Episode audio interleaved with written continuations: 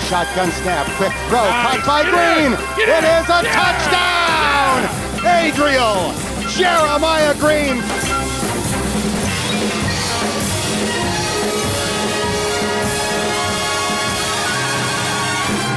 You don't live in Cleveland. You live in Cincinnati.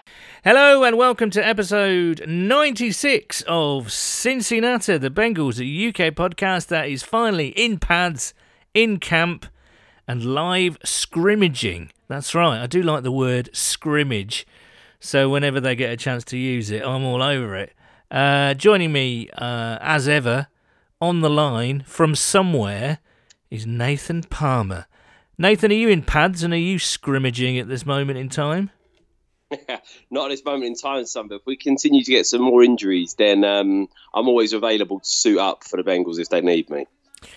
Well, there we go. Uh, you're on the end of another line. Um, you're not in the. Sorry, there, there are people outside my my door talking, but that's the kind of chaos that we revel in. This is this is what we work in. This is what we work best in. Chaos. Um, we, we love a bit of working off the cuff on Cincinnati, don't we, Sam? we do indeed. Uh, you're not in England, are you? I'm a few days away in Italy at the moment. Yeah, trying to make the most of uh, while you're allowed to travel to some countries before it all locks down again. I think so. Uh, yeah, enjoying it. Another holiday. Holiday Nathan, Vacation Palmer will be calling you uh, at some point. No, fair play. If you can do it, then why Cin- not? Cin- Cincinnati, uh, Cincinnati pays the bills. Is all I'll say. You know, the more listeners we're getting, son, you, you're just choosing to save the money up for a, a Caribbean adventure. I think. Yeah, one of them nudist beaches in Jamaica, one of those swinging swinging resorts in Jamaica. I'd be I could I, honestly, I could see you as a bit of a swinger. what? I could see you as a bit of a like, you know, like perusing around these sort of swingers parties. You, I Right. could honestly see that with a bottle of red, like really, like looking really sophisticated, like a cheese board, bottle of red, little Well, cigar, one of those flat carrying a cheese. Well, hold on. Let's let's break this down. A, I would not go to a swingers resort really, and B, I've never been able to. How could you carry a full cheese board and a bottle of wine whilst kind of trying to look cool? That's virtually impossible. You walk into the you walk into the place, you say hello, you you brought your cheese board, you put it down on the table, and then you've got your okay. hands are free, and you need your hands to be free. Well, I wouldn't know why you would need your hands free at that sort of thing, Nathan. That's uh, that's So you could get to the cheeses, and there might be some grapes and some hazelnuts Well, knocking that about. that would know. be the problem if I ever did go to one of these swinging clubs. I'd be more interested, I think, in the cheese board than the uh, the swinging. I think I do like a good cheese board, don't you? Yeah, I do like a good. A bit, I, I actually um, had some gorgonzola the other night with walnuts and honey. It was Oh, absolutely don't honestly, cheese like real strong cheese with honey is. I think we've spoken about this. And before. some nuts, and some nuts Exactly. to give it a bit of crunch. Oh, bit of texture. Now, this is what we're talking about. Can we just talk about cheese for the rest of the program, please? Um, okay, so from Camembert to Camembert. Did you see? Did you see what I did there? Did you? that's impressive, son. That, that's why you host this podcast. That's why Exactly. you've got the credentials you have. That's why no one's paying me the big bucks. That is exactly why. um, do you care about camp, Nathan?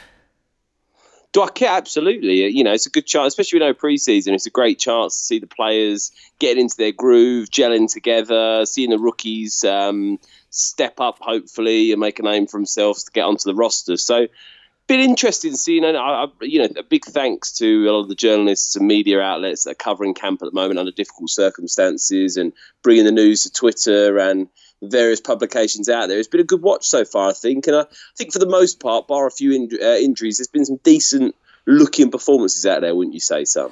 Yeah, yeah. Just to break off, we will be talking to ESPN's Ben Baby. He's coming back uh, on to the podcast uh, to talk about camp. He he was quite uh, into it at the weekend. I think he, he compiled proper stats for the first live scrimmage on the Friday. We're of course recording on Monday the 24th, so it's a couple of days afterwards. But um, you can only, I mean, there's just, I find it a bit dizzying, I have to say, um, at camp because you hear like Joe Burrow's fantastic one day, then next day he's like throwing throwing interceptions. Uh, next day you're like, oh, the defensive line didn't look good, and then the next day it's kind of, my goodness me, Carlos Dunlap. You know, Sam Hubbard, Geno Atkins, DJ Reed is looking fantastic, and there's like, oh, Trey Hopkins has just handled DJ Reader well in in another rep, and I just find it difficult to pick the bones out of this sort of flurry of, of, of up and down seesawness. Do you know what I mean? It's kind of like yeah, I do agree. I do agree, and it's difficult it's to that, form it's an opinion that, on it, isn't it? Really. Yeah, it's always that back and forth. If the offense is destroying the defense, is that was that is our offense good or is the defense bad? Do you know what I mean? It's always that yeah, sort of like yeah you know difficulty in translating what it all means. And I, you know, we've said a lot on the podcast. I won't go into this again, but obviously without a pre-season for those rookies and guys on the fringe of the roster, it's such a difficult process in camp to really catch someone's eye. I mean, you can put in a great bit of work ethic and you know outwork some of the yeah. other people, but I think sometimes in those drills, especially when everyone's trying to minimize injury, it's harder to show real talent in those drills. They're just not everyone's playing at 100%. You, you can't be that plucky rookie that, you know, gets two fumbles in a preseason game and catches your eye or, you know, is just able to be in the right place at the right time to get that opportunity. It's harder in camp but no one's going full contact. Everyone's sort of, you know, sort of just trying not to hurt each other and you've not got that same level of competition you'd have in a preseason game. And I think that's severely. As much as I hate the preseason, I think it's a bit of a mess. Yeah, and it's not much. It's not much of a watch. I do feel bad for those guys that you know for their jobs and their future NFL careers. They haven't got that opportunity. No, you're absolutely right, and um, it, ha- I mean, it has been interesting. As I say, one time, you know, you we've been hearing that Josh Bynes has been absolutely brilliant, but then he got roasted on a couple of things.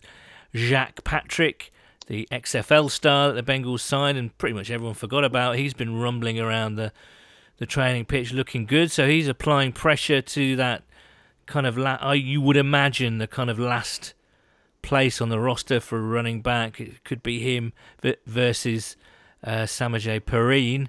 Um, or P. Jack, Jack Patrick is a solid handle right there, isn't it? Well, it's a, absolutely. It's got a bit of everything, isn't it? Bit of French sophistication, uh, well, just a bit of French sophistication, really. Um, he's, he's the new he's the new Pierre Garcon. There you go. That's right. Yeah, maybe you can make up an NFL eleven of French names, perhaps. maybe. Well, it'd just be probably Pierre Garcon and uh, what about uh, Pierre Paul?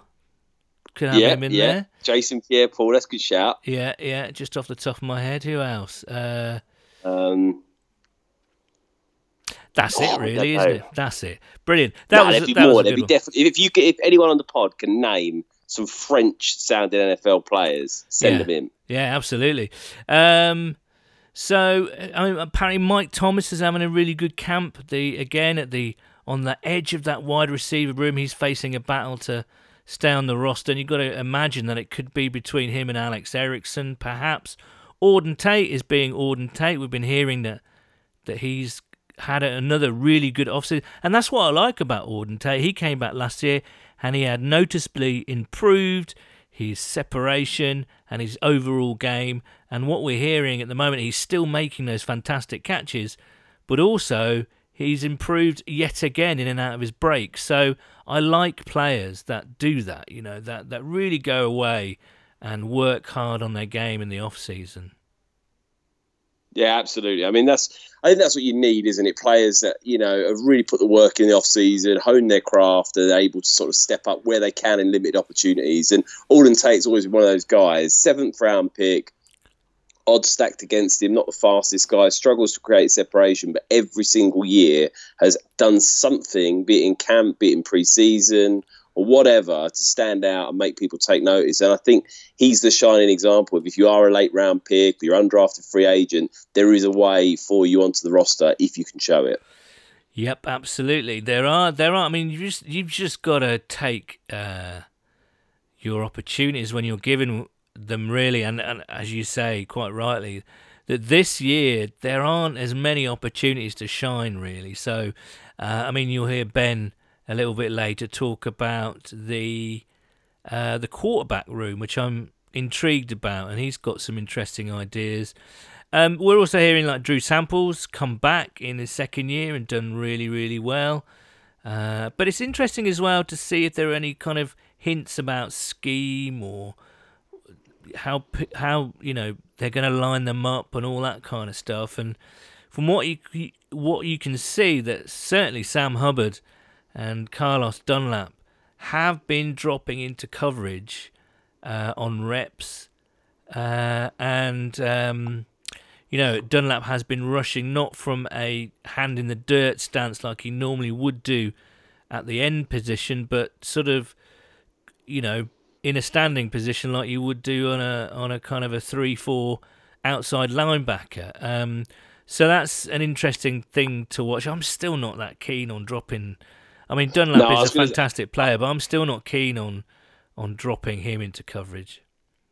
No, I know. I think they've tried that a few times in the past, and it's never. I don't think it's, it's ever covered themselves in glory do, in doing so. But oh, like you said, you can't question the athletic ability um, of Dunlap and Hubbard, but we'll, we'll, wait to see how it looks in practice. Absolutely. Uh, Lawson, apparently, Carl Lawson is looking like a million dollars as he normally does in training camp. The big question for Carl Lawson is can he stay healthy uh, for a, a good chunk? Because we all know what a talent he is, and you just want to see him on that football field uh, more, really. Go back, son, just to what you said earlier about um, Drew Sample. He's the guy, really, that I think more than anyone on the whole roster needs a good camp and needs to take a step forward because you forget with him he's a second round pick. And I mean, normally a second round pick, it was also a higher second round pick. It wasn't like it was like right at the bottom of the second round. Those are guys that in year two you expect to be producers. You know, they really are guys that you hmm. expect to come in there and make a bit of a difference. And I think for him, I know he's been working out with Burrow in the off season, which has been probably excellent for his, you know, to build up some chemistry and to gel with some of the players. But he's a guy that we really need to see more of because CJ Uzomah's a decent player. He had, a, he had a very average, if not below average, year last year for someone that got a contract extension. And I think if we have someone that can step up, challenge him, um, and look like he can live up to that draft status of a high second round pick, then that's going to be a massive addition for us on offense. So I'm hopeful that this off-season work, good training camp for Drew Sample can translate into the regular season. Yeah, I mean, I, I also think that you know you can put in Michael Jordan, who needs a really good camp. All these second-year guys who who found things tough sledding last year, and I do think Sample will be a solid player. You know, it's I hope it will be this year. You know, but as we all know, some players take longer to mature uh, both mentally and physically, and, and play the game at the level that it's, that it's expected of them in the NFL. You know, it is it is it is a you know everyone's different really. Uh, Michael Jordan's come back apparently and looks bigger, more aggressive. Um, uh, it's just good to see Jonah Williams doing some reps as well. And by all accounts, he's having a pretty good camp. He looks the part. On the outside, he's being rarely beaten, perhaps a few times on the inside, but certainly on the outside, which is what you want on that on that blind side of the quarterback. So you know it's exciting. Um, I'm still, uh, from what I'm hearing, the secondary looks a bit up and down. Um, so I don't know.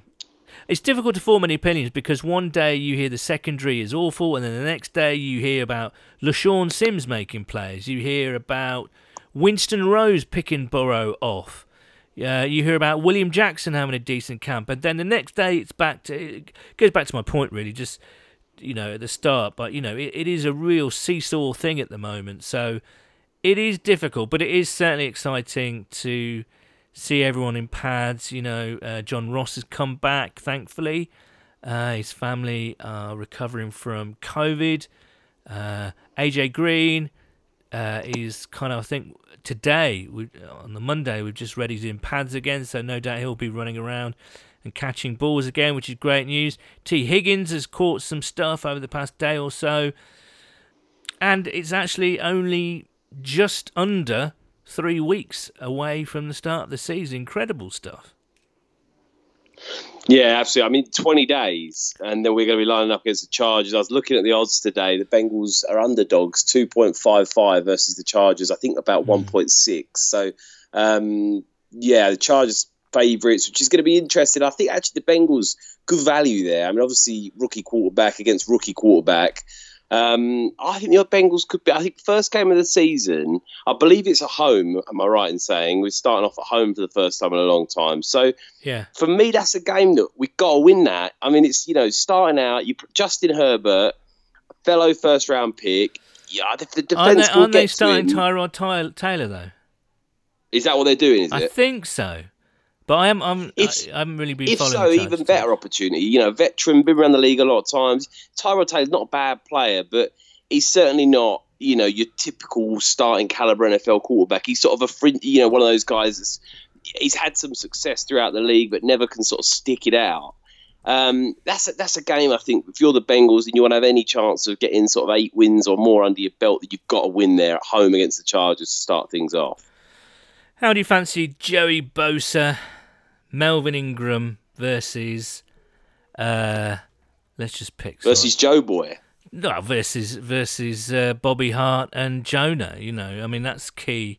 I mean they've got a pretty good uh, defensive line or pass rush at least, so that's going to be a think- key. But let- uh, you know we can talk about that nearer the time. But that's one area. You're looking at Keenan Allen versus William Jackson, perhaps. Um, it's going to be interesting. I think what you said about Jonah Williams is a really good point. I think he's the guy as well. Obviously, we talked about sample, but Jonah Williams, first round pick, highly regarded, desperately, desperately missed last year with him being injured. And he's one guy that I haven't heard many bad things about during camp. And like you said, obviously, there's a lot of different narratives being spun around at the moment. But if he can stay healthy and play to his potential, that, that's probably, I mean, we've talked about the line so many times, and that if it's going to be anywhere near good enough this season, a lot of things are going to have to happen. And this is certainly one of the biggest things in what needs to happen is him to be good and him to be healthy and him to play to a high standard. And so far, that looks like the tick is in the box. And you know, it's going to be interesting. That's going to be a hell of a first test for him, like you just said, against the Chargers on opening day. But I'm really hopeful that he can stay healthy and have a good season because we have got some, to be positive, we have got some exciting pieces on this team that we didn't have last year with him and obviously, you know, looking at people like DJ Reader, Mackensie Alexander, um, Tee Higgins. That I, I think I heard today had some spectacular grabs. So there are some exciting players. Obviously, Joe Burrow as well added into that mix. So I am excited. It's going to be interesting to see how it actually gels together. Um, I mean, you only need to look at the Cincinnati Reds for an example of exciting free agents and additions in an off season that just does not gel and does not work as a team this year, as an example of that. But if Zac Taylor can blend these guys together, build a winning culture, build a good locker room in this limited off season, then it's going to be a hell of an achievement from him. Yeah, I have to say, the more I see camp and the more kind of inconsistency of it all, and I don't think we're going to be. I was reading up a bit on the Rams, and they were saying that that their media was saying, God, you know, some days looks good, some days looks awful, and I think that is going to be throughout the league. So I think there's going to be some really bad football games uh, in the first couple of weeks because No, I think you might be right. you know, but at least we've got football back. Let's delve uh, a little bit more into camp. Well, I did promise a special guest, and I'm delighted to say that ESPN's beat reporter Ben Baby is back with us on the podcast. Ben, welcome back. Good to s- well, I, we're zooming so I can see you, but our listeners will obviously obviously hear you. So, so welcome back. It's great to to see and hear you again. Yeah, it's good. Good to see you. And I, I see, like you, uh, we were talking about a little earlier. It looks like you're enjoying some tea. I'm a little jealous. Um, as an Indian, I tried. It's funny. My mom, you know, may try to get me to drink tea. She makes tea every uh, afternoon. And I, growing up, I was like, ah, you know, never really liked it. Was a coffee person. And Mm. as I got older, I mean, that's probably one of my favorite parts of being back is going home and she's got tea ready at about three, and and so it's kind of nice. Where does your uh, so your mom was born in in let, let's just I mean if people don't know you are from Indian heritage Yes. um, and your mom was born in India Yeah, both my parents were born in right India. and They you were moved- born in the US right Yes, and they moved to Texas and I want, I want to say the late '80s, and I where I was born. So yeah, I'm a okay am a, I'm a uh, I'm a Texan. Yeah, and then my parents with an Indian heritage. So I confuse a lot of people. The second I open my mouth, they go, "What's going on here?" So yeah now as you Okay. mentioned Indians are the masters of tea growing and tea exporting yes, and uh, we take it for granted over here we can just nip down to the shop the corner shop and buy some PG Tips or Yorkshire Gold or whatever it might be. Um, is is tea a big thing in the states? Because obviously, being British, we get the piss ripped out of us for drinking tea all the time. Oh, hello, drinking tea, are we? Um, but uh, over there, is tea a big thing? Is it kind of getting bigger? Has it always been big, or is it just within those kind of pockets of Indian communities dotted around the, the country that tea is a thing still? Yeah, I think you're starting to see like it's kind of you're starting to see the hip thing to do is, is drink tea. I think if you want to be a you know a countercultural person, you drink it. You know, I I love a good cup of chai if I can find it. You know, because it's so hard to come by. And you know, usually you know the problem is if you got it, you get spoiled. And I enjoy it when it's homemade. And so yeah, I got to really know who's making it. It's almost like it's like I'm getting barbecue. I gotta who's the pit master, who's the one making it. That's the same thing with my tea. So you know, I was telling, I was saying, you know, I was I was joking. I feel like uh, I'm I'm a little jealous of you. You you can also find some good chicken tikka masala rolling around um, anywhere in England as well. And I've been trying to badger my wife. I said if an NFL job opens up in London. Uh, I will definitely, uh, you know, hop on it because I'm, I'm a big fan of, of British sporting culture and British culture in general. Well, Uh, I know this about. I mean, just just from you appearing on the last podcast. I mean, you were driving back. I think it was from Cleveland. I think you were. I think it was the I think it was the Steelers game. All right, okay. It was a divisional rival. I seem to remember. yes. Uh, but we we took off air. We well not off air, but before the I pressed record, you were talking about your love for Arsenal, That's right. um, and they've had a pretty much improved, I guess, season. So you must have been happy with the FA Cup uh, uh, result.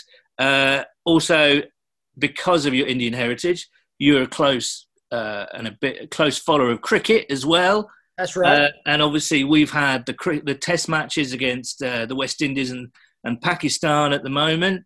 So you must have been kind of watching with the situation in America. I know things are improving now in terms of uh, Major League Baseball. That's been going a little while. Uh, the NBA is in their kind of bio bubble, weird uh, bio bubble in, in Disney World or Disneyland, wherever. Uh, but now you're just getting football back, or it Mhm. seems like it feels a bit more like football. Have you been Yeah. watching? Have you been watching um, British sport with a, with an eye to see how we've been handling it and how it's been received and what they've been doing with it? Yeah, I think I think if if you were smart, I mean, I'm not a I'm not a decision maker, but if I was, I would definitely be keeping track of what's going on in Europe. You know, you talk about the Bundesliga coming back, and then the EPL uh, phase back in, and, and now it's been great to see. I love watching. You know, because of the time difference, the fact I love it when when there's cricket in England going on because it fits in perfect. It's in the morning.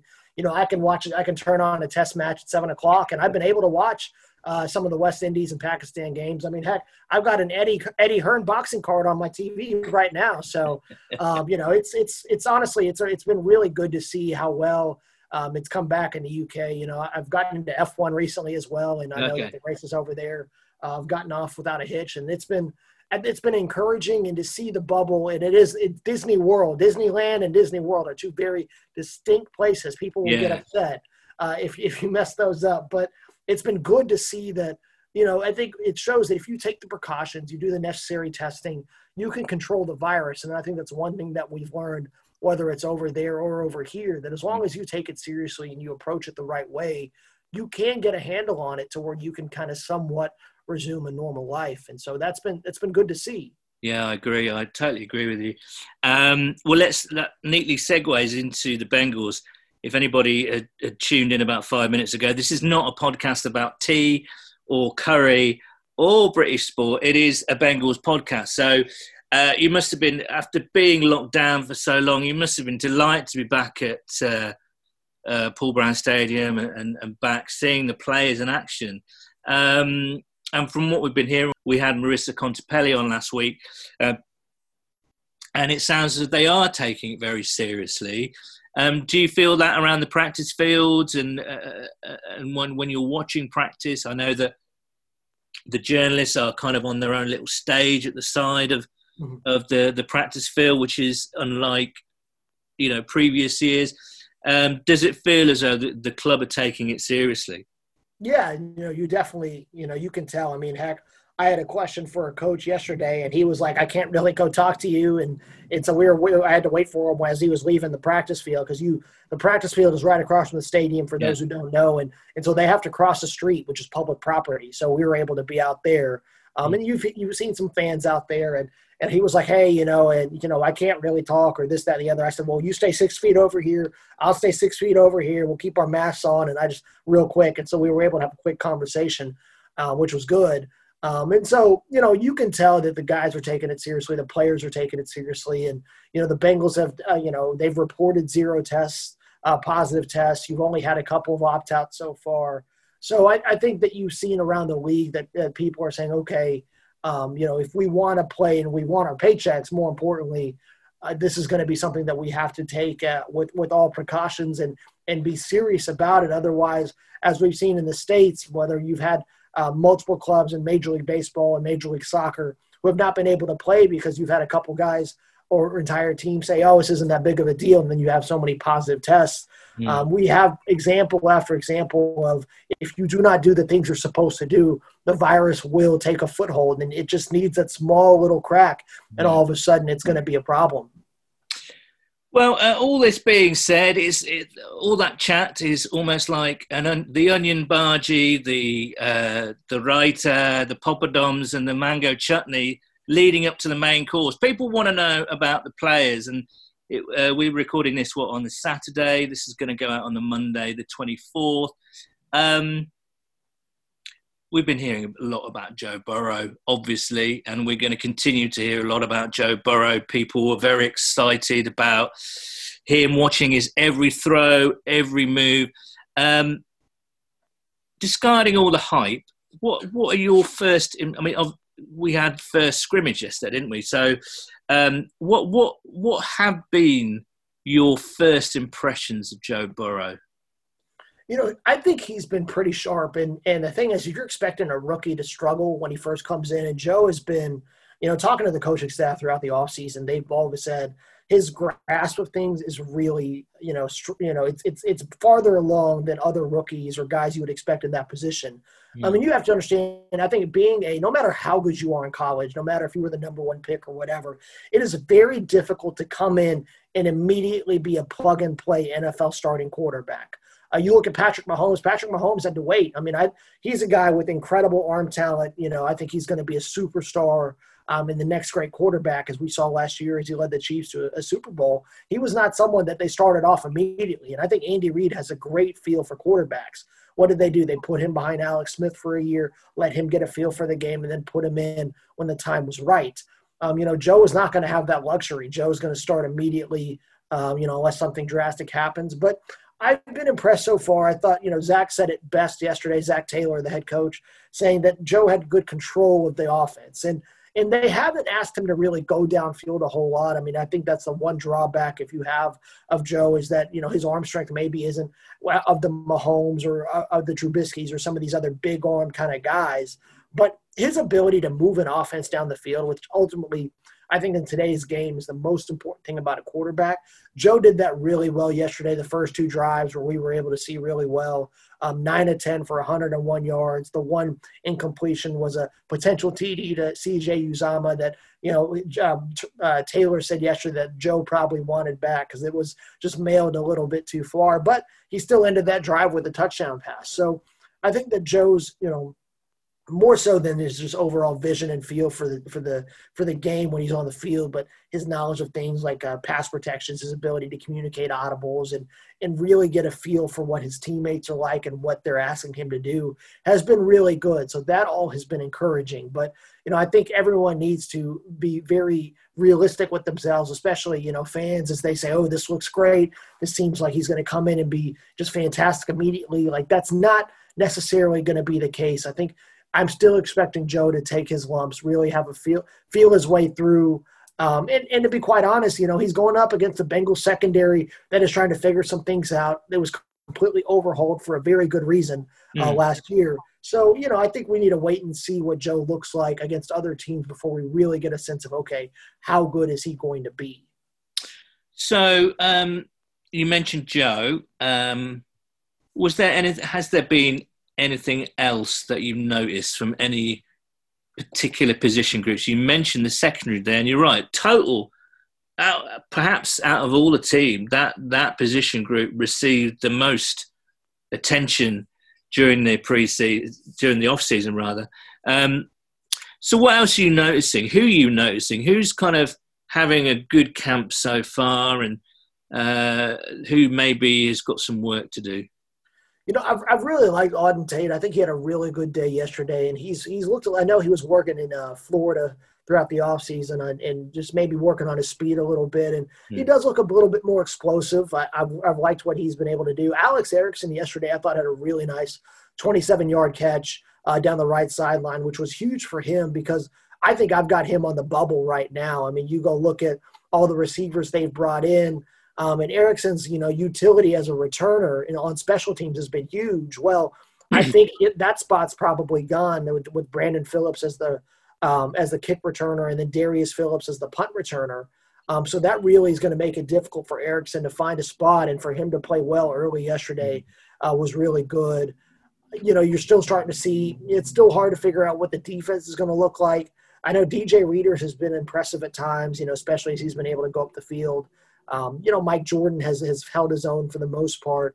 Uh, you know, and, Jonah Williams is going to be a guy that I'm really fascinated with at left tackle. I mean, we talk a lot about the quarterback and all these other positions, but really the more difficult one to find in the NFL these days has been a solid left tackle, and that the scarcity of those are about as scarce as a as a good quarterback. And so, you know, I think you saw that last year as you knew that left tackle was an issue, and there just wasn't anybody you could go say, hey, we need to go find a, a serviceable guy at that position. I mean, that is an elite spot and a, a very um, premium position in the NFL. So I think as we look at Joe Burrow's development, I think Jonah Williams is going to be just as important to watch uh, because since the Bengals let Andrew Whitworth walk a few years ago, they just have never been able to find that left tackle. I mean, you go look at you know, they tried to flip Cedric Ogbuehi over there. That didn't work. They tried to trade for Cordy Glenn. That obviously was a disaster. Um, and, and now you hope that Jonah can fill out. And so far, I think he's done really well. And I got to watch him a little bit in the SEC, and I thought he was the best left tackle in the conference. And I think right. that he can, tra- if that translates over, that bodes just as well as having Joe Burrow at quarterback. And you, and you say he's looked impressive so far, right? Yeah, I, I, think Jonah has been been very good. I mean, he's held his own. It has, it's been hard. I mean, you like you said, all eyes have been on Joe Burrow's development. That's the thing that a yeah. lot of us have been watching. But you know, I think Jonah has looked good in, in the reps that we've seen so far. And and what about um, you mentioned the defense? We keep hearing that perhaps Lou Anarumo is is toying with the idea of more flexibility, especially, you know, you've got Vonn Bell who might come up and play more in the box, for instance, which would fit with some of his New York Giant, you know, uh, days. Uh, he liked doing that when he was with the Giants. Um, uh, there was there's talk about maybe going, you know, switching to a three-four, something like that. You know, just having greater flexibility. And I think we saw Carlos Dunlap rushing uh, in a in a kind of half stance, you know, not in not with his hands in the dirt. Did you notice anything in terms of formation uh, for the defense at all? Yeah, the scrimmage it's a little, it's a little hard to see. I mean, the vantage point they've had us at, it's really difficult to get all eleven. Yeah. Um, you know, to see that full feel like we would if we're in the press box. However, in talking to people throughout the offseason, especially on the defensive side of the ball, I think you're starting to see that they will look more like a traditional three-four. Um, and in Lou's mind, I think that's always the vision he's had for the defense. He hasn't necessarily had the pieces for it. I know that he believes that Carlos and Sam can both kind of play that that hybrid position that you see on the edge in a in a three four position where you know if you need him to drop back you can, or if you need him to come down, uh, that's you're able to mm. do that. I think honestly that's why the DJ Reader addition was so vital is that you can put – um, you know, not to get too technical here, but you can put DJ directly on the nose. So, like mm. at a zero is what they would call that technique, or maybe shade him a little bit. Mm. And then you could play Geno Atkins at maybe the three tech, which is your traditional defensive tackle. Yeah. yeah. And then you can put um, Carlos and Sam at the at the edges, and maybe you can drop one of those guys. And so you would you would play ideally two stack linebackers, so guys who are going to be across the middle, and then maybe shade, um, you know, another one of these guys uh, those linebackers on the weak side. So you know, I think it's a, you are going to see some flexibility within that three four, and Mm. like you said, the ability to have Vonn Bell in the box is very similar to what Shawn Williams did in the box last year. I mean, that's you go back and look at what they did. They played Shawn primarily in the box, and so Vonn, if you look at what where he lined up in New Orleans and throughout his career, he's traditionally been that box safety. Mm. So I think you're going to see a little bit um, you know what the the defense looked like last year. It's going to be very much the same philosophy, but Mm. you're going to see more structure, I think, in that three four, which should benefit the defense because I think they need to improve and Lou's got to improve as well. And I think that's no secret to anybody. And of course, he's got arguably, well, not arguably, I think it's, you can quite safely say he's got better players this year as well. Yeah, I think that was the and, and you know I think Lou privately will probably tell you that you know that's something that he wanted to see and and you know once you once they really cut Preston Brown last year in the middle of the year that it showed that the coaching staff was probably going to get more say in what they wanted to do and what they wanted this team to look like and you know they've upgraded at nearly every spot of that defense and you know I think Yeah. the one question mark that I still have is going to be at cornerback and you know with Trae Waynes out for you know at least um, a, a, a good chunk of the early part of the year. It's going to be, you know, can can that secondary get better? And I thought it was interesting yesterday that Zac Taylor, before we got off the conference call with him after the scrimmage, he made it a point to say good things about William Jackson, and I think he's a Mm. guy that they're going to need him to play well. You know, he's you know been beat a couple times early in the week, and you know I think he's going to be someone who really needs to play better as he enters the final year of his rookie deal. Uh, but you know, if Zac, you know, for Zac to say that, I think is good is a good sign moving forward. But you know, with him, Mackensie Alexander, they need these linebackers to cover better. You go look at what they did, and last year, no team gave up more yards uh, in the, through the air in the middle of the field than the Cincinnati Bengals. So that's going to be something to watch as as you move forward. So all these players are going to need to produce results at the end of the day. Yeah, that seems to be an ongoing theme with the Bengals for a decade or so. The coverage in the middle of the field. I mean, they've been very strong on the outside, but very kind of weak in the middle. But uh, what are you expecting? Any players? I mean, we, we've heard about Mike Thomas, who's had a, a decent week. We've obviously heard about Auden Tate and uh, DJ Reader and Mike Daniels as flashball accounts. The linebackers look competitive. Um, again, it's difficult to judge, as you say, because they're not playing against another NFL team. Um, so it's going to be interesting. Do, do you what do you expect? Do you do you expect the Bengals to dip back into free agency and go on the waivers to to pluck anyone else um, before the start of the season? And do do you expect anyone else on the current roster to make a late, who are on this bubble as you mentioned, uh, to make a, a late play for the roster? Yeah, it's going to be interesting. I need to go back and, and really take a look because today's our off day, you know, after that Hmm. first week to see kind of who's maybe, maybe separated themselves. I think that running back unit's going to be probably one of the more competitive ones. That, you know, yesterday, Jock, Jocks uh, Patrick had a really, I, I may have butchered his name, unfortunately, but, you know, he's he was their XFL edition that they added. And when you went back and looked at it, it was kind of a safety guard in case, you know, something did happen to Rodney Anderson. And sure enough, it So did, did, you know, yeah. with him being cut. So Patrick's addition has been huge. And, you know, I think that's going to, that back of the room could look very interesting because depending on how many running backs they want to keep, you know, right now you're obviously going to have Joe Mixon and Gio Bernard. Um, and, and that battle, you know, if they decide to go down to three between Samaje P. Ryan, Trayveon Williams, and Patrick could be very interesting. And, you know, and I, Trayveon's a guy I've known very well. You know, I, I covered him all three years that he was at Texas A&M.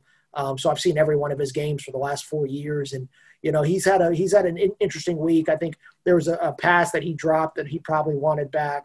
Um, I think he had another one yesterday. He probably would have liked to have, but he's able to run the ball well when they've given him that opportunity. He's able to block well. Um, obviously, a guy that Jim Turner feels comfortable with because Turner was also at A and M. Um, I think that's going to be a unit to watch. These linebackers, you know, can Logan Wilson push for a starting job? Um, you know, I, I think that's something that when they drafted him, that was kind of the expectation. But Josh Bynes has played really well. For him to have an interception the other day, I think is going to be huge. And you know, when you talked about the waivers, that's something that hasn't really been talked about a ton, but I expect will be something to watch as we move forward because the the back of other teams' rosters probably looks a little better than the back of the Bengals roster. And because the Bengals Bengals are going to have that number one position on the waiver wire, Mm. they're going to be able to refill that back and be pretty aggressive uh, if they feel like there's somebody on the market. So I would be stunned if they go through with that position and given how bad they were last year, if they don't take advantage of that and say, okay, you know, maybe we can shore up this position here, you know, and, and somebody didn't make a roster spot somewhere else around the league. I mean, that's the benefit of having, you know, that position on the waiver wire. So I would, I'm definitely something um, that's definitely going to be something I keep my eye on as we go towards, um, you know, once cuts occur uh, in a couple weeks to see where, what the Bengals do and how they approach that. But I imagine, you know, that's something they'll look at pretty extensively. And just finally, Ben, um, are they keeping all four quarterbacks? Do you think? That's a very interesting question. I mean, I, I honestly, if I was going to keep one, I hate to say it, but Jake Dolegala seems to be the odd man. I mean, that's the one that doesn't really make much sense to me. I mean, I, mm. think if you're going to want a quarterback, you know, you, you've got Joe Burrow, you're going to have Ryan Finley, who I think has actually looked a lot better this offseason. Right. You know, he's made some good throws, and I've been pretty impressed with what he's been able to do. I mean, last year it was interesting. His camp, he looked atrocious, but on preseason games, that's yeah. when he really started to play well. And this year, he's playing well from the out from the jump, and you can tell he's put in a lot of work. And mm. you know, I think with Allen, I mean, they haven't even made him take team reps. I mean, they keep right. him pretty distant at practice.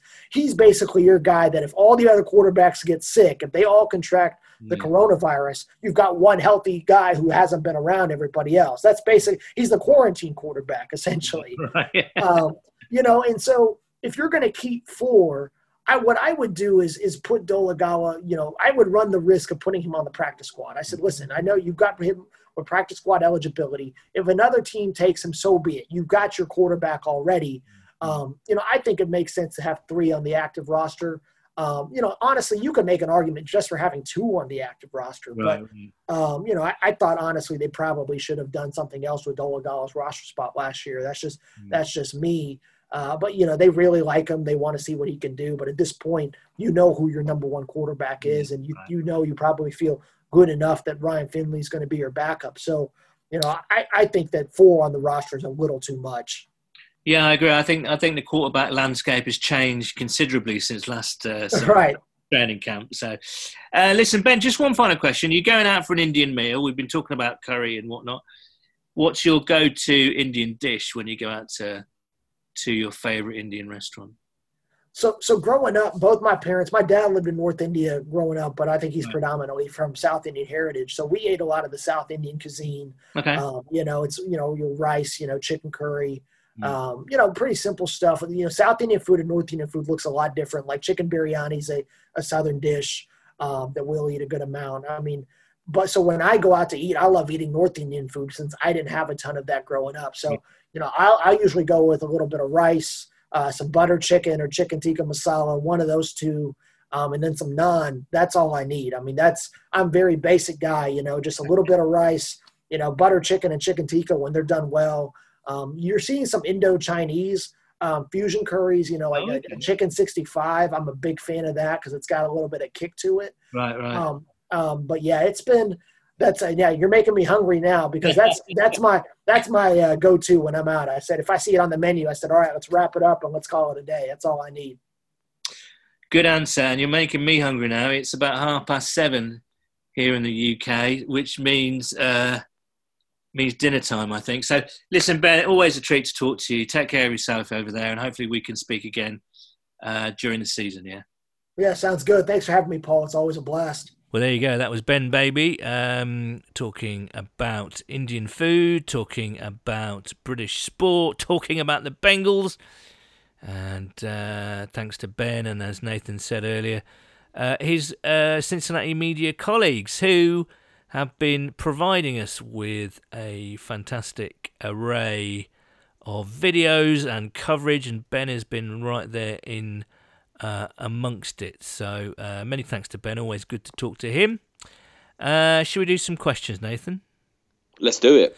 Uh, as ever, you can get hold of us uh, at Two Day Underscore UK on Twitter and Bengals UK on Facebook. Uh, we're going to be quite active in the coming weeks, so watch out for some bits and pieces from us. We're planning our online tailgate for three weeks' time. That's going to kick the season off. Uh, so lots of exciting things. And you never know, we might be able to squeeze in a meetup at some point much later in the year. I don't know. Don't hold me to that. Who knows? We've just got to see what's happening with the pandemic. But as ever, thank you for your questions and your shout outs. So let's get to it. It's uh, let's start with Michael. Oh, and I must say that uh, we do have an exciting instalment of First and Ten. We'll do that in a couple of minutes. Uh, so stand by for that. Uh, we're going to start our questions with Michael McGarren at Med Writer Mike. How was our new solid handle? Solid, solid handle. Good, yeah. Mike, Mike's, Mike's, you know, Mike's a solid guy with a solid handle. Uh, how is our new linebacking corps looking, and who are the likely starters? Um, again, difficult to say. You hear different things. I do think. I mean, people were raving about Josh Bynes like Thursday or Friday, how intelligent he is, how how well he's actually playing, and people were saying that they, the Bengals have actually got a really good uh, player here. But then a few negative things over the weekend, so it's very very difficult to form an opinion when we're sat here and we don't see we've only you know we only see clips. But from what what you read and what you hear, everyone's making splash plays. You know, Logan Wilson, Akeem Davis Gaither. Austin Calitro. Unfortunately, Jordan Evans was uh, Jordan Evans was um, carted off today, so we hope that's not too serious because by all accounts he's uh, re recalibrated his body and come back much stronger this off season. He's got, of course, a, a point to prove. So it is difficult, but I, I think you, you can't really look past, I would say, um, Josh Bynes and Jermaine Pratt in certainly uh, starting in this base defense. that You can't expect Josh Bynes to play every down. Uh, he's not really a three down guy, but certainly in that base defense, he's going to start. Um, I wouldn't bet against someone like Austin Calitro starting in a, in a base defense. But who knows? You know, I think Akeem Davis Gaither will be. They're going to slot him in all over the defense. I really do think that. Uh, and I do think Logan Wilson's going to be more of a three down player than Akeem Davis Gaither. And then, of course, you've got Markus Bailey as, uh, as well. So um, I think that linebacker area is a real area where there's such a lack of experience for players that have played for the Bengals. I mean, I don't think any one of those linebackers, apart from um, your mate Jordan Evans, has been on the team for more than two years. Yeah. I mean, you've got all these names, so many rookies, three rookies in there that you just talked about. Obviously, Bynes coming over as a free agent. You've got Pratt, who's got less than a year's experience, well, a year's experience, but he didn't really play until the end of the year. So it's a really inexperienced unit in terms of their experience with the Bengals. And it's going to be very interesting, again, with no preseason, to see how they all gel together because linebackers, all of those signals and, you know, figuring out play. You know, one of those guys probably Bynes. Well, Bynes is on the field for three downs, but one of those guys is going to need to be calling. You know, lining up the defense, getting everyone in position, trying to read what the quarterback's doing. So mm. it's going to be. It is going to be. I mean, you used to rely on someone like Vontaze Burfict for that, who you know, despite all these crazy sort of um, colourful um, issues, we shall we say, was a very smart football brain. Um, it's going to be interesting to see who takes over that role with a very inexperienced unit that may not be used to sort of seeing how that translates to a live game. Very well said. Uh, Memphis Soul Stew at Stuart Baird 688. Hello, Stew. With no preseason games, is there a chance a genuine talent from a lower draft or undrafted free agent that may, may need a game or two or may get dropped and lose their opportunity? After all, TB was a fifth round pick. Sorry for the sensible question. That's all right, Stuart. Uh, makes a nice change, I must say. I think I think what he's getting at is is is it going to be more difficult to players to not only make the team but to kind of play well at a really good standard? I, I, I think the answer is it is going to be more difficult as we've sort of spoken about, really, don't you? I mean, again, that that I wouldn't be surprised if we the first couple of three weeks of this NFL season is just a full of really messy football, lots of mistakes I mean, it might actually make for some exciting games, but certainly the standard of play um, might not be fantastic. And for those guys on the bubble, it is going to be really, really difficult to to make an impression. I think. I, I think I agree, and I think the other thing what's going to happen for me is that you're going to see a lot of these guys, maybe in the seventh round through to under uh, undrafted free agents, that end up being cut don't find a home and or are on practice squads or whatever and end up in the XFL and make a bit of a name for themselves there, or it's some maybe the Canadian Football League, but I know that's been suspended. But some sort of other league where they've not been given the chance and therefore get a platform in which to sort of present themselves and show themselves off, and then maybe end up back in the league in a year or two years because there's so many players every year on every team. There's one guy or two guys that really make an impact. Last year it was Willis for us. He, he was fantastic in the preseason, caught everything to the point Zac Taylor came out and said, This guy's starting um, in week mm. one, which was outrageous, really, looking back at it now. But in this sort of season, he doesn't get that opportunity in training camp, or if, if he does, it's on a far more limited basis. Certainly, absolutely no chance he gets called out as being the starter.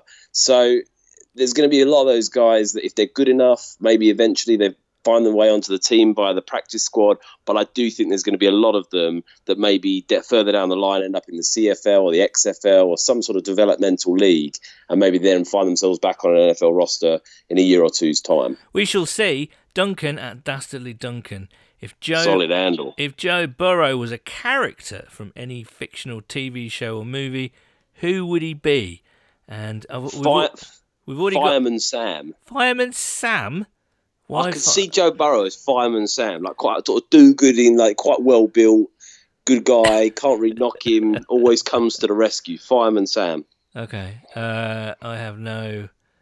Uh, it's a really tricky question, isn't it? Really, um, I don't know. I'm gonna have to think about that one, Duncan. Uh, Becky Vogt um, says Andy. Du- Sorry if I pronounced your name wrong, uh, Becky. Andy Dufresne from the Shawshank Redemption. Joe Burrow equals cool, calm, and brainy, just like Andy. But hopefully not in prison, like Andy Dufresne, Becky. Uh, right, uh, Martin Calladine at Ugly Game.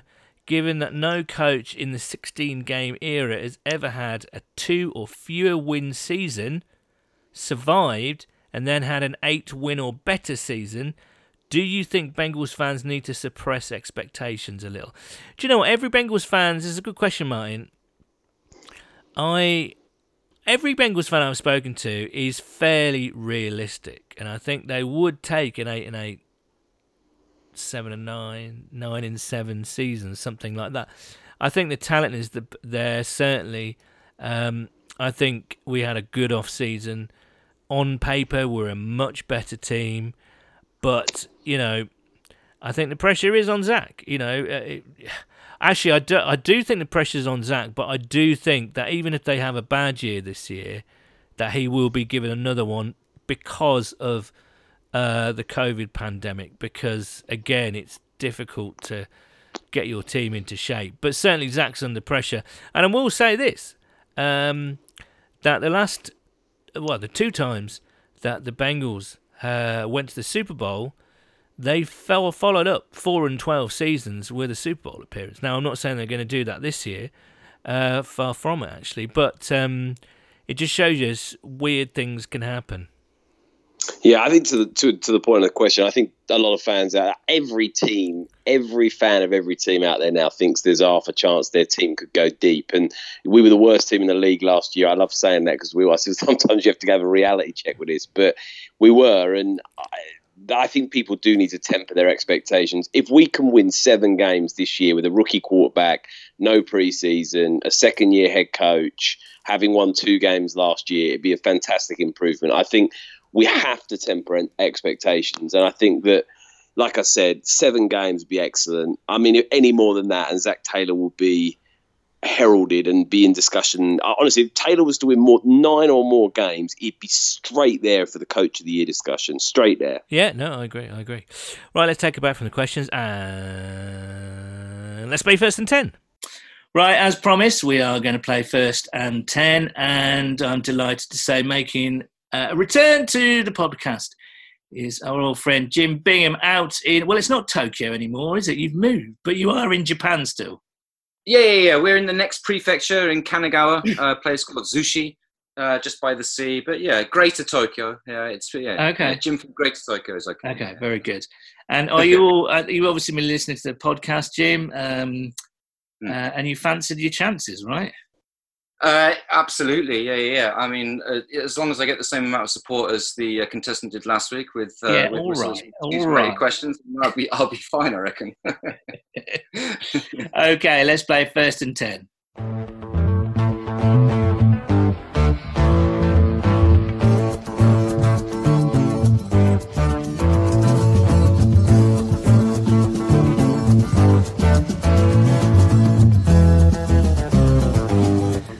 As you probably know, Jim, the rules. Uh, first of all, are you look. Are you excited about Burrow? I haven't really spoken to you about Burrow and all the rest of it. Are you, in a word, are you juiced up and ready to go for the season? I can't wait. I mean, I, I heard that he, he had a six out of six, 69 yards and two touchdowns or something. Do you know what I mean? Like in, in a scrimmage. So obviously, 13 and 3, we're going to the Super Bowl, my friend. It's, uh, it's, it's, definitely, it's definitely going to happen. No, but in all seriousness, yeah, yeah, totally. He's going to be, I, I think he's going to be great, isn't he? Yeah, yeah. Yeah. Okay, as you probably know, but let's just go over the rules again. You start at your own 20. You have 12 questions to move the ball 80 yards. Okay. And each question, uh, well, you've got three choices on each question uh, a five yard gain, which is an easy question, a 10 yard gain, which is a, a moderately difficult question, or uh, a full on play action fake long pass for a touchdown. Uh, you've got four downs, like the game itself. You have four downs uh, for each play. Um, so let's get going. Okay. I'm sweating already. What are you? I can see your excitement. Um, what what what are you going for on your first down and ten? An easy, medium, or hard question? Uh, give me, uh, uh, we'll start with an easy one.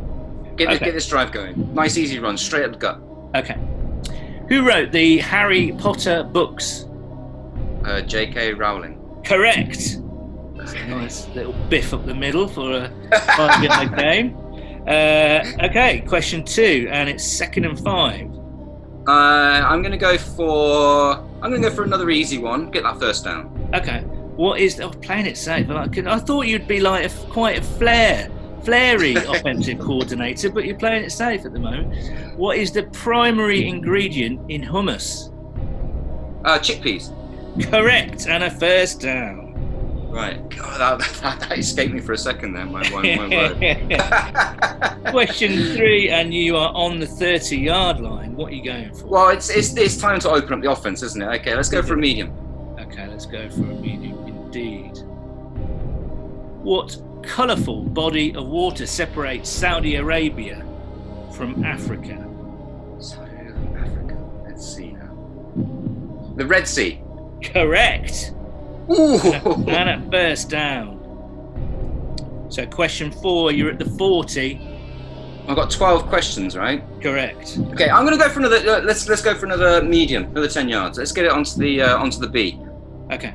What is the name of the stadium FC Cincinnati currently play in? Oh my. God. Um. And Oh, I'm man, you I- absolutely no hints, unlike last week. oh, I, I, I, I'm gonna have to, I'm gonna have to pass. I don't know. I don't know. Oh, okay. Question five. Still a first and ten. What are you Okay. going? Uh, another 10 yarder, please. Okay. Medium. Second and ten. What Hmm. does BMW, as in the car manufacturer, stand for?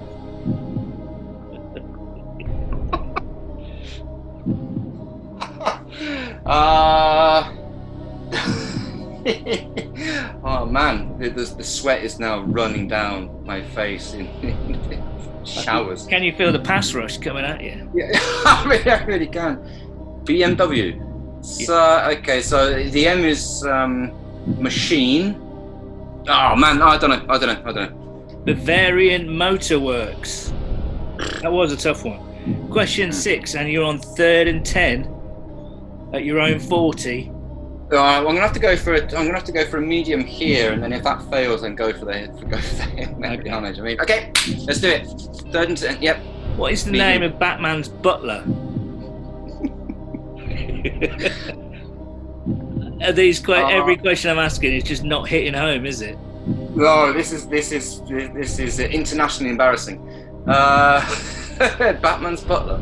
Yeah. Um, Michael. Afraid not. It is Alfred. You are fourth and ten. This is for the game. What you going Okay. for? You still got you on question seven, so you still got the questions in hand. Um, but obviously it's But fourth. fourth, and but fourth and ten, right? So I mean, I've only got one choice. Yeah. Well, you got two choices. You could even you could go for the really hard question, or you could go for a medium. I'm, I'm going to go for the really hard one. Let's chuck it down the field.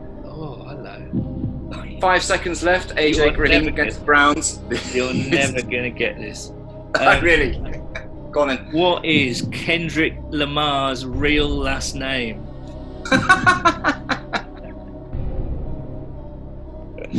Sorry, man. Oh, you've just done this. To, you've, just, you've just done this to balance last week out, haven't you? Basically, Um, yes. is it? Is this name anything to do with cheese? it's not. It- No, It's not, You- right? Okay. you did say you were going to answer every question with cheese. I was slightly disappointed. No, okay. I think his I think his last name is McCormick. It's a good guess, but it's not right. It is Duckworth. Ah. Kendrick Ah. Duckworth. It's a game over, Jim. You're at the 40 yard line. You you flaked out on the 40. Unlucky. I've got I've got absolutely nothing to say. Absolutely nothing to say apart Leaving from the apart, field apart from sorry to myself. and your family and your friends. You've let everyone down. You really have. Yeah, pretty much. I'm going to go to a, a deep, um, I don't know, drinking cycle after this. I think. I mean, Okay. just sort of ban- banish the memories. Don't blame me if you catapult into a vortex of alcoholism. Um, Nice one. okay, man. Well, it's good to talk to you as ever. And uh, hopefully we can catch up during the season. Cheers, Jim. Okay, take it man. All right. There you go. I feel bad for Jimmy there, but he had a bit of a shit house, let's face it. Uh, but then again, I probably wouldn't have got some of those questions either. And isn't it weird, um, kind of, you know, when you do a quiz, that some some questions just kind of spark your brain straight away, and then some of them there's just no recognition whatsoever. So apologies, Jim. I think it was uh, unlucky that you got a bunch of questions that uh, were quite tough this week. And I was, I was. Did you like it, Nathan? I wasn't giving any hints like I was to Marissa last week. Uh, You you you were just giving them away, son. You're just like a children's TV presenter last week. You know, just baiting What do you Marissa with the tips and the hints. children's TV you, son, presenter. eh? Deary me. Uh, so yes, I'm not poor, giving. poor old Jim out in Tokyo a hard time when you just let Marissa off the hook. I know, I know. But she was a guest. Uh, well, Jim's a guest, but he's also a friend, so I'm allowed to be harder on on Jim. No, than I give I to give it I Marissa. give it to you. Um, we'll be back. Uh, we'll probably carry this on for about ten weeks, I think. Then we can get a proper winner. So uh, Marissa is still winning. She's the only touchdown scorer. Nathan flunked out, obviously, on his on the thirty-yard line. I think it was. Jimmy stalled at his forty, uh, but Marissa scored a fifty-yard touchdown. So she, within nine questions, I believe. So Marissa is atop the leaderboard. But I, Marissa obviously got an easy run and was a guest, so you did. obviously she's she's potentially a default here. So I would say I'm still in the lead, having just slightly pipped Jim. Okay. Well, we'll see. Well, I've got to, I've got to decide whether uh, Marissa counts. I think she does. Frankly, she's a human being as well, Nathan, just like you and Jimmy. Uh, right, let's get back to the questions. Oh, by the way, if anybody does want to take part in First and Ten, uh, then just get in touch with us, um, and you can be on the podcast as well. How exciting! What a carrot that is chance. to dangle in front of you. With a chance to win a cash prize of forty five thousand pounds. from Nathan's bank account. Right, Simon Hunter at Simon Hunter underscore. I like that. He's just shoved instead of shoving an underscore in the middle of his name, Simon's put one right at the end. It's not not enough for a solid handle for me. No, no. Well, you know, um, I like I like the rogue underscore there. Anyway, fun question: Who on the roster would you compare yourselves to? Serious question: Who is your biggest concern with the roster at the moment? I think we should nominate uh, a player for each of us, right? So I'll I'll tell. I think I think um, I think a player on the roster I'd compare you to would be Joe Mixon. I think. You arsehole. no, um, it's tricky one with you. I'm gonna go for either Gio or CJ Uzomah because you've got quite a cheek. They're both quite cheeky, and you've got a you've got a bit of a cheeky sense of humour, haven't you, Nathan? Uh, you like Yeah, to I'd- play jokes on each other. Uh, so I'm Yeah, going to go for that. either Gio or CJ. I'm not giving you Joe Burrow. There is not a chance in hell that I'm comparing you to Joe Burrow because I would I just would not hear the end of it, mate. for you, son, I'm going to Yeah. say Josh Bynes. What's like a mean? veteran, been around the league Old, a bit, yeah, cheers. solid at his job, good Yeah. at what he does, respected by his peers. Not a three down play a- player, not a three down player, lazy. but but Yeah. comes in, but comes in when he needs to and makes a difference. All right, uh, I'll just about take that. I think. Um, uh, right, serious question. What's your biggest concern with the roster? I think you. St- I think we talked about the offensive line. There's still a few moments that uh, I, you know you, we don't know really, but I think at the moment the uh, the secondary is, is causing me a little bit of certainly the cornerbacks uh, uh, causing me a little bit of concern at the moment. I think I think for me it's definitely the set. I think it's the coverage, shall we say, including the linebackers in that. I think with Trae Waynes going down and being out for a while, and the fact that that was a big, big issue for us last year. There's a lot of talk about around Anarumo and should he should he be gone, should he stay, and I mean, there's been a lot of transition there. Obviously, Dre Kirkpatrick's gone out. A couple of new guys have come in. We're trying to sort of promote a few rookies and a few players that are sort of year one, year two players. The linebackers, as we discussed, a lot of rookies there as well. To transition them in is going to be tough. That does worry me. It does. And I, as much as we're much better up front with DJ Reader, fantastic addition there. Obviously, Carl Lawson's looking good and he's healthy at the moment, which is great. That that line could be fantastic, but it's just if teams can get the ball out quickly, if they can get the ball downfield and they have time, I, I do worry about tight ends over the middle, as we always do as Bengals Mm. fans. And, you know, can teams creatively take advantage of that potential weakness for us? We need WJ3 to play hard. That's the geezer we need to have a good year. I think. WJ3 play up to his potential, make sure he's fully fit and he can really be a bit of a force for other teams' players like Keenan Allen in week one. Well, maybe we'll. That could be our theme for next week. Let's identify some players who need big years. Okay, um, that might be fun to talk about, or it might not. Sounds good. Who knows? Uh, Warrior at Warrior Nate ninety nine. Solid handle. Have either of you two outstanding chaps ever been to watch a Brit Ball game, uh, which is the British American Football League? If so, which teams do you watch? Keep up the good work. I mean, Nate, the, the short answer is no, I've not. But I actually would do, I think. Um, and I think I think I've looked. I think there's a there's a there's a couple of teams in London. So obviously I'm in London. That was not obvious, but I am in London, and I think there's one at Finsbury Park, which is very close to me. Um, I would go and watch it actually because uh, talking about Simon Hunter earlier, who just whose question we answered, he goes to see um, his local cricket team uh, every Saturday, and I quite fancy that. I might go and see Hampstead CCC because apparently this is gonna again. Sorry, American re- uh, listeners, but apparently Middlesex, which is a professional team, a professional county, because the cricket t- pro cricket teams over here are split up into counties. Um, there's about 18 counties, I believe. Um, they send out a, a pro to play for for each team in the amateur North Middlesex League, and guess who plays occasionally for Hampstead? Go on.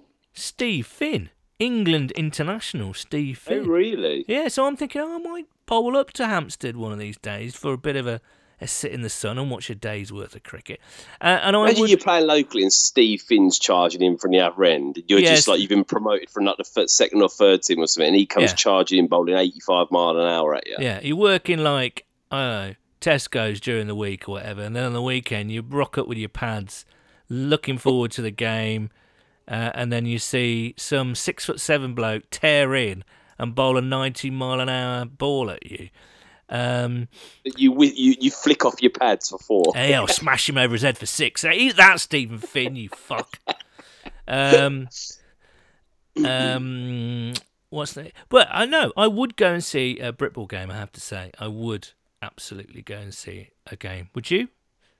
I've seen the Kent Falcons play down at my university. I can't remember where they were playing. It's about ten years ago now, but I did watch one of their games. Uh, I haven't, haven't been since, but yeah, I'd certainly be up for it. Okay, Jamie at Twicart Beaster. I'm on holiday right now in the Yorkshire Dales. What are your favourite holiday spots in this sceptred isle? I mean, you. I mean, uh, Cornwall is lovely. That's amazing. Uh, Devon and Dorset are great. Um, North Norfolk is kind of a little bit unheralded. Uh, Wales, uh, where I went to the to the Gower uh, Peninsula, that's really lovely, and of course in in more inland at the mountains. Uh, Wales is pretty spectacular actually. Uh, the Lake District is great. I mean, we're pretty lucky. Uh, uh, the one of the one of the, my favourite is Cornwall. I think just about. Uh 'cause Yeah, Cor- Cornwall and Devon for me. I've been down there quite a few times. Beautiful down there. That part the Yeah. The one place I want to see more of that I haven't seen enough of is up in Scotland. yeah, I was going to say really I would love to go up, to up there because I've I've Yeah. heard so many good things about um, the Highlands, different parts of Scotland. They're absolutely Yeah. beautiful, and I, I'd definitely like to do that. But you have to have a a good car and a few people, and you Yeah. might have to camp a few nights, and it's a bit of a, one of those road trips that I think will be is definitely on my to do list. Yeah, you and me both. I've not really explored Scotland. I'd love to, especially some of the islands as well. I'd love to do that. Uh, one place I must give a shout out to is Whitby. Uh, I went there a few years ago and I absolutely loved it. And beaches there are incredible. So, so I'd say Whitby as well. Uh, TJ Hushmanzada's shiny shoes at TJ's shiny shoes. Oh, I'm going to give that a solid handle if you're not. Um, after calling your former favourite player BW Webb BJ Webb in the last episode, I really did do that, and I feel slightly ashamed. Really, um, what I can't believe I did that. Really. Um, And we didn't. None of us noticed it. I know, no, that called out you or. I uh, noticed, and of course we both got called out on it. Uh, what's your greatest Freudian slip? I have to say that one, really, um, definitely that one. Yeah, I, I got none spring to mind for me, but that was a that was a classic last week for you, my son. Yeah, I uh, hung my head with extreme embarrassment. I wonder what B BJ is doing at the moment. Um, has he been picked up by a team? Because we heard today that Dre Kirkpatrick uh, was picked up by the Cardinals, the Arizona Cardinals. So best of luck to to Dre. But have we heard anything about BJ? I don't think we have some, but um, I'm sure he's a bit slightly con- concerned for himself if he comes back to the Bengals anytime soon. All right, thank you so much for your question. That's about it for this week's episode. We'll be back next week. Uh, as I say, things are going to heat up a little bit, so do stay in touch. Uh, keep asking questions and uh, and interacting with us on social media again at today underscore UK on Twitter and Bengals UK on Facebook. So until next week, be good, stay safe, and it is a Who Dey from me. And a Who Dey from me. Cheers, guys. And it should also be noted that the views and opinions expressed within this podcast do not reflect those of the Cincinnati Bengals organisation.